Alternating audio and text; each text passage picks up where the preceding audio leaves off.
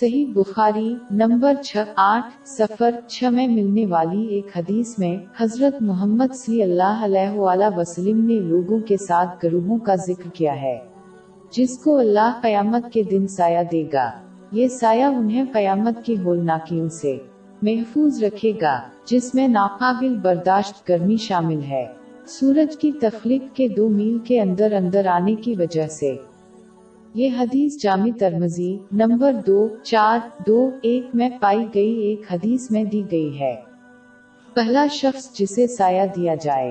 گا وہ منصف حکمران ہے، اس میں درحقیقت ہر وہ مسلمان شامل ہے جو اپنے حکمرانوں اور چرواہے کے طور پر اپنے فرائض کو انجام دینے کی کوشش کرتا ہے جیسے کہ ان کے بچے۔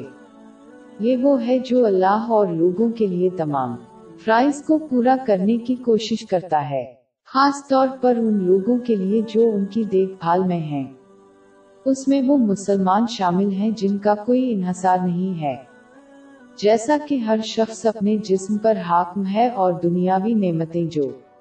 انہیں دی گئی ہیں جیسے دولت، پس جب کوئی اسلام کی تعلیمات کے مطابق ہر حصے کو استعمال کر کے ان کے جسم پر حکومت کرتا ہے اور ان کی ہر نعمت کو اللہ کی رضا کے لیے استعمال کرتے ہیں، پھر وہ بھی ایک منصف حکمران کے طور پر شمار ہوتے ہیں جو انصاف سے کام کرتا ہے۔ ہمیشہ اس کا مقصد اللہ کو راضی کرنا ہوتا ہے، یہاں تک کہ اگر یہ لوگوں اور ان کے اندرونی شیطان کی ناراضگی کا باعث بنتا ہے۔ حقیقت میں عادل مسلمان وہ ہے جو اللہ کی اطاعت میں کوشش کرے، اس کے احکامات کو پورا کرتے ہوئے اس کی ممانتوں سے پرہیز اور صبر کے ساتھ تقدیر کا سامنا کر کے اللہ کی اطاعت کرتے ہیں۔ اللہ کے حقوق، ان کے اپنے حقوق اور لوگوں کے حقوق کو پورا کرتے ہوئے۔